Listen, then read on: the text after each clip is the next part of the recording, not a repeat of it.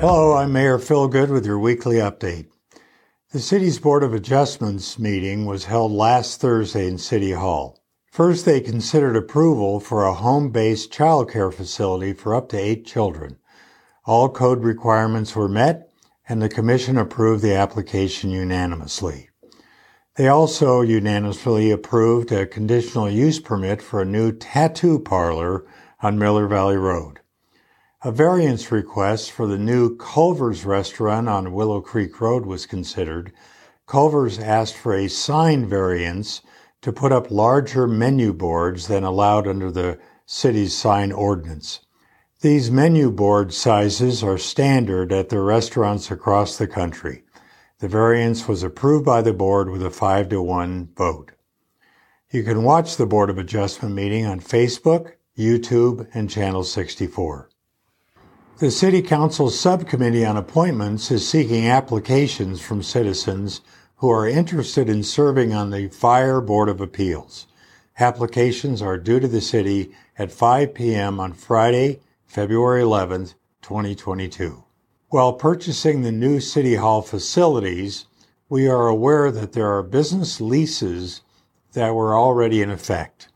Tomorrow morning, we will meet with legal counsel in an executive session to discuss negotiations with the National Bank regarding their lease. A council study session will start at 12:30 tomorrow, a little earlier than normal, so that we have enough time to cover everything on the agenda. First, we'll hear a presentation regarding the American Rescue Plan Act regarding the coronavirus state and local fiscal recovery funds. The city's total allocation is $5.9 million, which we will receive in two payments the U.S. Department of Treasury has released the final rule for these funds and has provided additional guidance.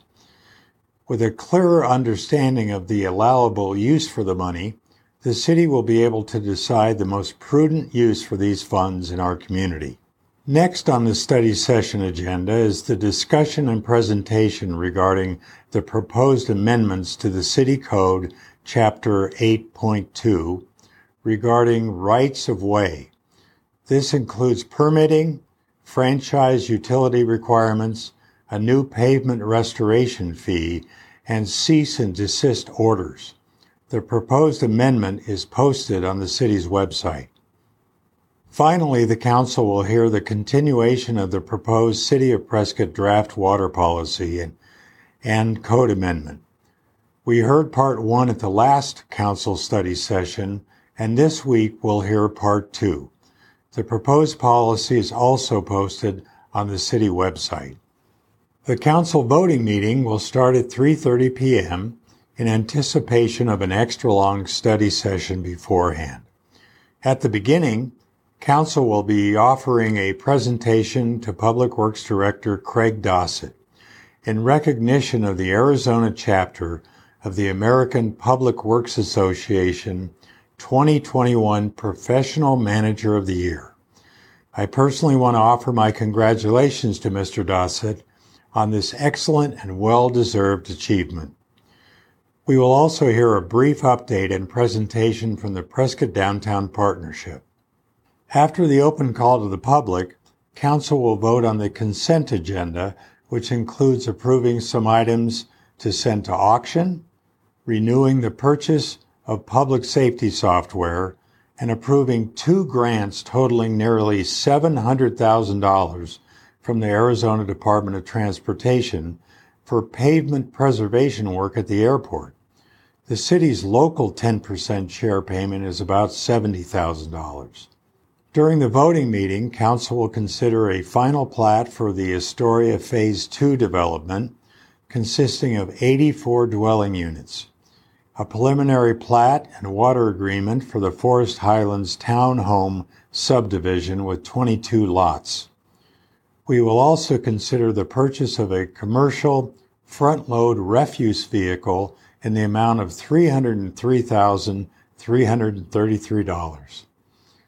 Staff is seeking approval to apply for two grants one for the Community Development Heritage Fund grant and a SAFER grant for the Prescott Fire Department.